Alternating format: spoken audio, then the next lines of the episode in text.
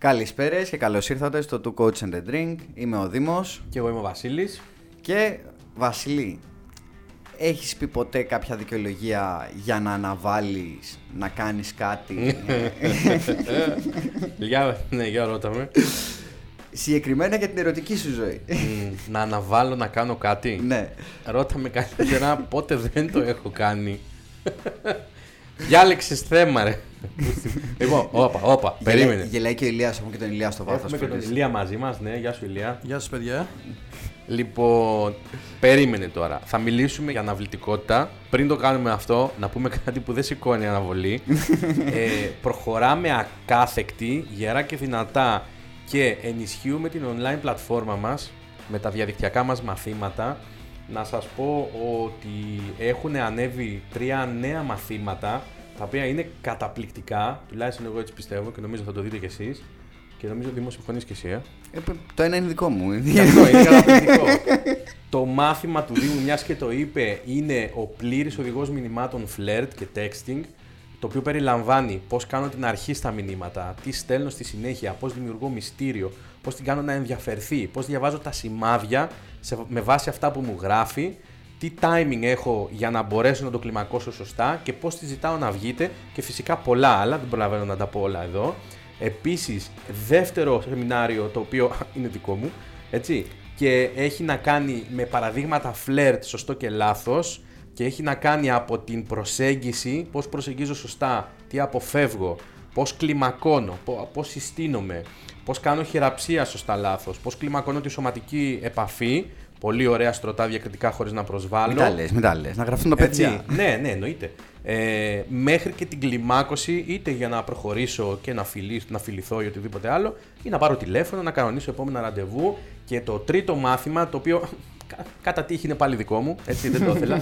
Απλά βγήκαμε με αυτή τη σειρά. Το πώς φτιάχνω ένα καταπληκτικό προφίλ στα social media. Ξέρουμε ότι είναι πολύ σημαντικό, ξέρουμε ότι ο κόσμος παίζει από εκεί και παρουσιάζεται και επαγγελματικά από εκεί. Θέλουμε στο Flirt να έχετε ένα πολύ καλό προφίλ. Οπότε είτε είναι dating apps είτε είναι Facebook, Instagram, σας δίνουμε tips για τις φωτογραφίες σας, τα post σας, πώς τις βγάζετε σωστά, πώς τις ε, ανεβάζετε, πώς συνδέετε λογαριασμούς για καλύτερη απόδοση και να έχετε μεγαλύτερο reach και να πιάνετε κόσμο.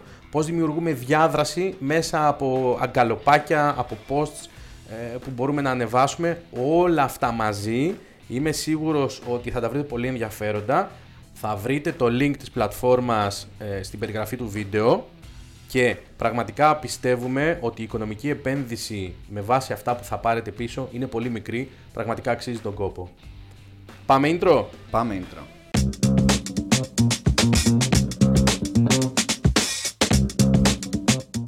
Λοιπόν, Βασίλη, ε, δικαιολογίες έχουμε πει όλοι. Δεν πάω να κατηγορήσω κάτι που έχω κάνει κι εγώ έτσι. Έχουμε αναβάλει πράγματα και πιστεύω ότι η αναβλητικότητα στη καταστρέφει σε μεγάλο βαθμό την ερωτική μας ζωή. Είτε είμαστε single, είτε είμαστε μέσα σε μια σχέση. Εύκολα, ναι. Συμφωνώ. Για αρχή, να δούμε λίγο το πώς προκύπτει. Δηλαδή, το τι είναι, τι, γιατί είμαι αναβλητικός στην ερωτική μου ζωή. Κοίτα τώρα, να κάνουμε ένα μικρό διαχωρισμό, μιας και πιάνουμε μόνο το φλερτ, γιατί δεν θα το αναλύσουμε στα υπόλοιπα, γιατί ναι, θα ναι. κάνουμε μεγάλη κοιλιά. Απλά, ό,τι και να πούμε εδώ, να ξέρετε ότι ισχύει και αλλού. Έτσι. Ε, το κομμάτι της αναβλητικότητας χωρίζεται, θεωρώ, σε δύο, σε δύο οι δύο είναι οι βασικοί λόγοι. Μπράβο, αυτό είδε. λοιπόν, δύο είναι οι βασικοί λόγοι που αναβάλουν πράγματα. Παράγοντες. τη λέξη μου μέσα. Παράγοντες. Ο πρώτος είναι η υπερανάλυση. Τι σημαίνει αυτό, ειδικά στα πρώτη σχέσεις, δηλαδή πριν μπω σε μια σχέση, ποιος είναι ο λόγος που αποφεύγω να φλερτάρω; Υπεραναλύω στο μυαλό μου καταστάσεις. Ναι. Πω, πώς θα πάω, τι θα τη πω, αν θα τη αρέσω, αν είναι καλό το μαλλί μου, όχι, μήπως έχω πιει πολύ, δεν θα τη αρέσουν τα παπούτσια μου, θα μου πετάξει το ποτό, θα με βρίσουν, θα με διώξουν από το μαγαζί. Μπορώ να συνεχίσω ώρες να σου λέω. Όλες οι αρνητικές σκέψεις που σκάνε στο πρώτο άγχος προσέγγιση που λέμε. Α, μπράβο. Γι' αυτό και δίνουμε tips για το πώς να το σπάσει κατευθείαν στα μαθήματα για να μπορεί ο άλλος να φεύγει κατευθείαν και να μην μπλοκάρει το μυαλό του. Αυτό λοιπόν όμως είναι μια υπερανάλυση και εκεί στα ξένα έχουν μια ωραία περιγραφή γι' αυτό. Το λένε paralysis from analysis κοινώς παραλύουμε από την υπερβολική ανάλυση. Ναι, ναι. Το οποίο είναι αναμενόμενο. Δηλαδή, αν φλωμώσεις το μυαλό σου με σκέψεις και δημιουργήσεις ένα στρόβιλο αρνητικών σκέψεων, θα πεις: Λέγε καλύτερα να κάτσω στον καναπέ μου να τα πιω με το φίλο μου εδώ ένα ουισκάκι και να πάω να κοιμηθώ. Όπως μου το λες, δηλαδή εν τέλει καταλήγεις στο να εκλογικεύεις το να μην κάνεις τίποτα. Ε, ουσιαστικά ναι, είναι μια ασφαλής επιλογή. Λες, τι, το πιο λογικό είναι να μην πάω πουθενά. Γιατί εκεί και έξω κινδυνεύω. Ναι. Το οποίο το καταλαβαίνω, το δέχομαι. Δηλαδή είναι μια αρχαίγονη δραστηριότητα του εγκεφάλου, ο οποίος είναι σχεδιασμένος να σε προστατεύει από το άγνωστο. Αν όμως έχεις κάνει 5-10 προσεγγίσεις, ξέρεις τι γίνεται στη διαδικασία, οπότε δεν έχεις το ίδιο άγχος. Ξέρεις περίπου πώς θα πάει. Ξέρεις ότι δεν θα σου πετάξουν ποτέ ποτό, ρε φίλε, στο, στη μούρη. Δηλαδή, ξέρω εγώ, μόνο σε σειρές και ταινίες θα το δούμε αυτό. Δεν μας έχει τύχει ποτέ. Δηλαδή. Ε, ναι, ξέρω εγώ, ναι. Δηλαδή, τι πρέπει να πω ας πούμε, για να φάω ένα ποτό στη μούρη; Είναι λίγο απίθανο. Ε, οπότε, ξέροντας τι θα γίνει παρακάτω, δεν έχω αυτό το άγχος της προσέγγισης. Αμάν, μη συμβεί αυτό, μη συμβεί, μη συμβεί, μη συμβεί το άλλο, γιατί αυτό έχει συμβεί ήδη. Ξέρω ότι δεν θα παίξει δηλαδή. Ε, οπότε αυτό είναι το κομμάτι το προ. Ο ένας λόγος. Ο ένας λόγος. Η έλλειψη πάθους, και όταν λέμε πάθος, δεν εννοούμε το Α, τι σου κάνω μάνα μου, δεν εννοούμε το ερωτικό πάθος δηλαδή της στιγμής. Εννοούμε. Πού τα βρίσκω. Σοκάρομαι κι εγώ. Ε, εννοούμε το να κάνω κάτι που μου δημιουργεί πάθος. Αυτή την επιθυμία δηλαδή να πάρω ικανοποίηση, να κάνω κάτι γιατί μου δίνει συναισθηματική ικανοποίηση. Άρα, σαν δεύτερο λόγο, λες ότι είναι ξέρω εγώ, η έλλειψη πάθους για ζωή γενικά πρέπει να έχει ένας άνθρωπος, ένας άντρας Ναι. στην προκειμένη. Αν το πιάσουμε γενικά, ναι. Πιο συγκεκριμένα στο, στο, φλερτ. κομμάτι του φλερτ, για ποιο λόγο να έχεις έλλειψη πάθους μέσα στη σχέση σου. Αν η κοπέλα σου δεν σου κάνει; Δηλαδή, αν τη Ναι. διάλεξες από ασφάλεια και είπες εντάξει μωρέ, ούτε πολύ μ' αρέσει, ούτε με ιντριγκάρει ερωτικά, αλλά τουλάχιστον πληρώνουμε τους λογαριασμούς μισά-μισά, καλό παιδί είναι, φίλοι φίλοι είναι, οπότε εγγυημένη είναι, εντάξει μωρέ, α, κάτσουμε εδώ τώρα. Ξέρεις αυτό το λίγο, λίγο κουρουνιάρικο. Ναι, ναι, το καταλαβαίνω. Πού θα σου βγάλει πάθος αυτό, ρε φίλε όμως; Είναι σαν να πεις τάξη, μωρέ και μπάμια, καλό φαΐ, να σα μασουλήσω σιγά σιγά. Μπορεί όσο το σκέφτομαι, μπορεί να δημιουργηθεί, δηλαδή αυτή η έλλειψη πάθους να δημιουργείται και από την έλλειψη έλξης. Δηλαδή, όπως έχουμε πει, η έλξη είναι κάτι το οποίο φθηνεί και μέσα στη σχέση, όπως και στα μάτια της κοπέλας, μπορεί ο άντρας, άμα αναβάλει πράγματα, άμα ρουτινιάσει, να πέσει η έλξη, ρε παιδί μου. Ξέρω ότι δεν μπορεί να συμβεί και στα μάτια του άντρα ή γυναίκα. Το ότι Ε, ξέρεις, τη προφανώς. συνηθίζεις και δεν τη γουστάρεις τόσο που λέμε, ρε παιδί μου, όσο στις αρχές. Και η πόλωση παίζει ρόλο. Δηλαδή, όταν χάνουμε τους ρόλους, τους αρχαίγονους, αν θέλεις, που στο φλερτ παίζει, του άντρα-γυναίκα, και αυτό το δίπολο δηλαδή της αντίθετης ενέργειας, που μέσα στη σχέση αρχίζουμε, κάνουμε υποχωρήσεις, OK, ό,τι θες, μη δημιουργήσω εντάσεις, που πάλι Ναι. είναι κομμάτι συμβιβασμού, πάλι αυτό θα, θα οδηγήσει σε έλλειψη πάθους. Αλλά άκου τώρα, κοίτα, πα, τι παράδειγμα μου ήρθε τώρα, εντάξει, κρατήσου. Κρατιέσαι. Λοιπόν, Καθιστός είμαι, εντάξει. βαριέσαι ας πούμε να κάνεις δουλειές στο σπίτι. Πω, πω πρέπει να πλύνω τα πιάτα, να σφουγγαρίσω, να καθαρίσω το μπάνιο. Άστο, εντάξει, οκ. Και μετά παίζεις στην εκπομπή με τις αγγλίδες που καθαρίζουν σπίτια και φρικάρουν από τα κολοβακτηρίδια που βρίσκουν. Μαλάκα, από τι θυμήθηκες Τι το αυτή. θυμήθηκα Πω, αυτό; γάμησε Το, τα, έχει- φίλε. το έχω δει σε reruns. Λοιπόν... Φρίκη μόνο.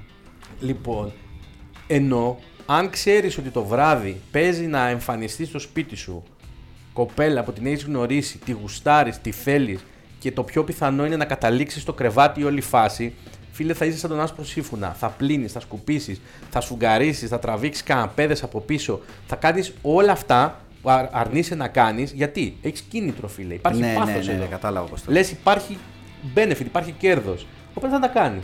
Μέχρι τη δεύτερη τρίτη φορά. Μετά ελπίζεις να τα κάνει εκείνη γιατί Ε, σιγά βαριέσαι. σιγά, το- δηλαδή το- στο πρώτο ραντεβού ξέρω εγώ να τα κάνεις. Μετά σιγά σιγά αυτό το πράγμα φθήνει. Ωραία, όπως το λες, καταλαβαίνω ότι μας επηρεάζει ως εξής.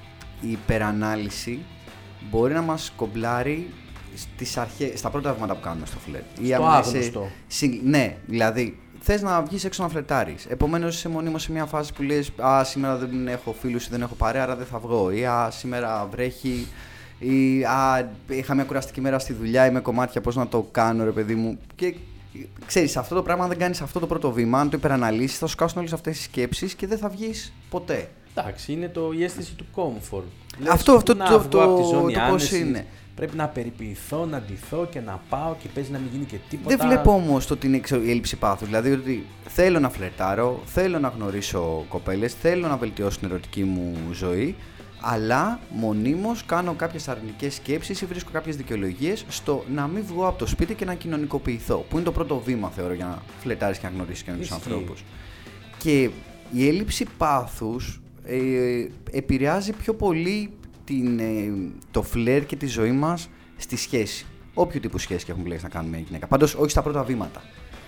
Ναι, γιατί στα πρώτα βήματα έχεις πάθος. Έχεις... Βλέπεις ότι Αυτό, υπάρχει αυτό. όφελος. Γι' αυτό ο περισσότερος κόσμος κάνει υπερπροσπάθεια στην αρχή της σχέσης, δίνει το 120-130% του, δίνει και αποδεξαμενές που δεν έχει, τα δίνει όλα για να αισθανθεί ότι είναι σιγουράκι τελικά και μετά φρενάρει και Ναι, χαλάει ναι. και δημιουργείται και άλλου είδους διάδραση. Και η άλλη σου λέει: Εγώ όμως είχα μάθει πιο δοτικό, πιο διεκδικητικό, τώρα μου έχει γίνει Ναι, έχει αράξει. δεν- Χαλάρωσες, δεν με θες πια τόσο πολύ. Και είναι η φάση που λες: Μα αυτό είναι το 100% μου, γιατί το άλλο ήταν υπερπροσπάθεια. Ρε φίλε, είναι και το άλλο που λέμε, ότι το φλερτ δεν είναι μια διαδικασία, ένα κώδικα επικοινωνίας που είναι μόνο στην αρχή της σχέσης. Είναι και μέσα στη σχέση το πώς το Ε, κάνεις. Μπράβο, μα η έλξη. Κανονικά δεν πεθαίνει μετά το πέμπτο, έκτο ραντεβού ή μετά το δεύτερο μήνα. Έλξη πρέπει να μπορείς να δημιουργείς και 10 χρόνια μέσα σε μια σχέση. Και να σε ένα καλλιεργήσει γάμος. και να την καλλιεργήσει κιόλας και την Ε. υπάρχουσα. Για αναβλητικότητα δεν βοηθάει σε αυτό. Έλξη Μπορείς... είναι. Άμα αρχίσεις και λες, εντάξει, έλα μου, θα τρέξω έλξη αύριο να το φτιάξω αλλιώς. Ε, πάλι περνάς στην αναβλητικότητα, χάνει το πάθο. Ωραία. Θα να πάνε. Πάμε να δούμε λίγο πώς θα τη διορθώσουμε. Για Πώς- πες. Θα σου πω καταρχάς γιατί θεωρώ τον εαυτό μου αναβλητικό. Ε, θεωρούσα τον εαυτό μου βασικά αναβλητικό και ότι σε μεγάλο βαθμό τι- το διορθώνω και είναι κάτι που το παλεύω συνέχεια. Ναι, να πούμε ότι σκεφτήκαμε να την αναβάλουμε αυτή την εκπομπή κάνα δύο φορές, αλλά τελικά την τρέξαμε. Ωραία, Βασιλή. Ναι, Πώς Δήμο. θα διορθώσουμε. Πάμε να δούμε λίγο πώς θα διορθώσουμε αυτά. Καταρχάς, όπως είπαμε και στην αρχή, για να διορθώσει αναβλητικότητα στην ερωτική σου ζωή, δεν είναι κάτι που μπορείς να το κάνεις άμα γενικά δεν μπεις σε ένα τρυπάκι να διορθώσει αναβλητικότητα σε όλη σου τη ζωή.